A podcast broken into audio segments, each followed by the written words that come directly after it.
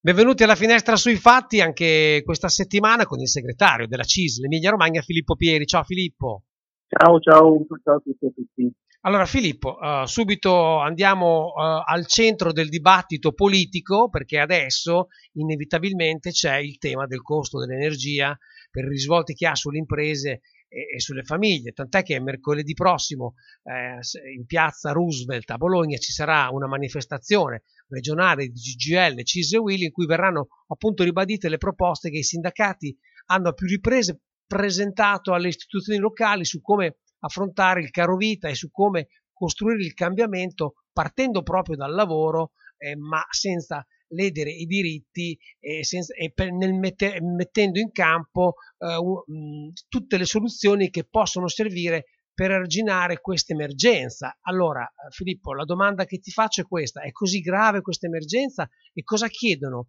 unitariamente i sindacati? Siamo in una fase mh, che qualcuno ha definito la tempesta perfetta, no? da una parte la crisi energetica, il conflitto fra Ucraina e, e Russia, l'economia che sta rallentando, i prezzi dell'energia che stanno esplodendo e un'inflazione che non è solo quella energetica ma che interessa anche il carrello della spesa, no? quando andiamo al supermercato a fare, a fare acquisti di alimenti ma anche quando acquistiamo servizi e generi di altra natura ci rendiamo conto che i prezzi sono tutti sensibilmente aumentati e dall'altra parte stipendi, salari, pensioni e altre questioni sono rimasti invece invariati. E sappiamo che la, l'inflazione è la tassa più iniqua che può esistere perché in realtà se non si adeguano eh, in modo diciamo così sensibile e importanti gli stipendi e le pensioni, ovviamente chi è in queste condizioni fa fatica ad arrivare alla fine del mese. E in più il rischio è che nei prossimi mesi, ancora devo dire, segnali preoccupanti, molto preoccupanti non ne sono arrivati, ma arriveranno a breve, oltre che questo aumento dei prezzi, nell'anno nuovo si teme anche che possano anche essere persi posti di lavoro, perché anche le aziende stanno andando in difficoltà, a del caro energia, e alcune stanno riducendo la produzione, altre addirittura possono rischiare di chiudere perché produrre e andare avanti l'attività non è più diciamo così eh, redditizio e se un'azienda ovviamente non guadagna ci rimette la prima operazione che fa o blocca la produzione o addirittura chiude. Certo. Quindi ecco, ci troviamo davanti ad una situazione veramente complicata e noi come sindacato, come CGL Cesuilla,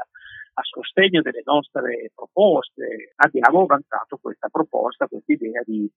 una manifestazione, di una mobilitazione unitaria a sostegno appunto delle di CGL Cesuilla che vanno nella direzione di fare a sostenere lavoratori, lavoratrici, pensionati e pensionate, ma anche le aziende in questa fase così difficile e particolare e dall'altra parte provare a tutelare appunto i lavoratori in questo, in questo, percorso. In questa regione proprio eh, circa un mese fa si è registrata una novità, non da poco, infatti è stato istituito un tavolo strategico proprio per la gestione della crisi energetica con le associazioni, con le associazioni di impresa, le organizzazioni sindacali e, e i professionisti e per firmare si è firmato questo patto per il clima e per il lavoro. Chiedo questo, qual è lo scopo che ha portato a far sì che si creasse questo tavolo è così credo importante, no? Sì, le motivazioni sono veramente le, le solite, no? Cioè, in una fase appunto così difficile, in questa regione abbiamo sempre privilegiato il dialogo, il confronto e anche il condividere delle scelte, delle proposte eh, non solo unitariamente tra le tre organizzazioni sindacali, ma anche con le associazioni imprenditoriali e le istituzioni. E l'obiettivo appunto di questo tavolo eh, strategico per gestire appunto la crisi energetica è proprio questo obiettivo. Abbiamo sottoscritto un verbale con alcune proposte da avanzare veramente al governo, al nuovo governo, che ovviamente sono condivise tra tutte le parti firmatarie, e alcuni impegni che la Regione ovviamente deve portare avanti come appunto suo ruolo, perché ovviamente questa fase eh, la si può governare o la si può, diciamo così, contrastare, questa fase difficile e complicata la si può contrastare anche con delle azioni da mettere in campo a livello, a livello regionale, a livello territoriali. Quindi ecco, noi chiediamo eh, alla Regione di attivarsi per appunto semplificare le procedure di investimento nelle fonti di energie rinnovabili, chiediamo alla Regione di eh, mettere in campo subito risorse che vadano a vantaggio di famiglie, eh, lavoratori, lavoratrici pensionati, ma anche delle aziende tramite i bandi per esempio di fondi europei eh, per facilitare a, e attivare investimenti sia nel campo energetico ma anche nel campo eh, diciamo, economico-produttivo. Eh, sono tutte azioni che vanno appunto nella direzione di poter eh, cercare di alleviare un po' la situazione che può veramente diventare difficile nei prossimi, nei prossimi mesi. E insieme a questo ovviamente ci sono tutta una serie di richieste, di ipotesi da eh, avanzare a livello di governo nazionale. L'altro impegno importante che abbiamo condiviso in questo, in questo verbale è appunto l'impegno reciproco delle associazioni imprenditoriali, del sindacato e delle istituzioni che qualora vengono avanti delle crisi che potrebbero esserci no, aziendali, di aziende che sono costrette a ridurre il personale o a chiudere, eh, o a chiudere appunto che queste crisi vengono gestite in un tavolo insieme eh, per appunto provare a gestire e non, eh, e non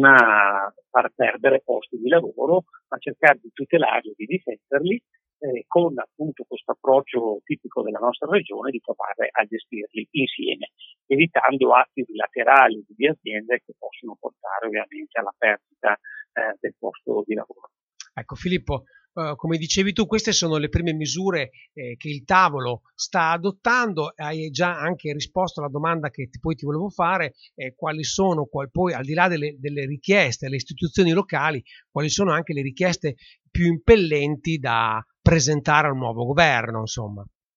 Eh, il nuovo governo noi chiediamo appunto degli ammortizzatori sociali nuovi, che appunto ci da gestire questa crisi energetica. Noi chiediamo ammortizzatori sociali come ci furono al tempo del Covid, no? sì. il lockdown, quando le aziende erano chiuse, ammortizzatori sociali anche magari con dei contenuti formativi, quindi approfittare di questa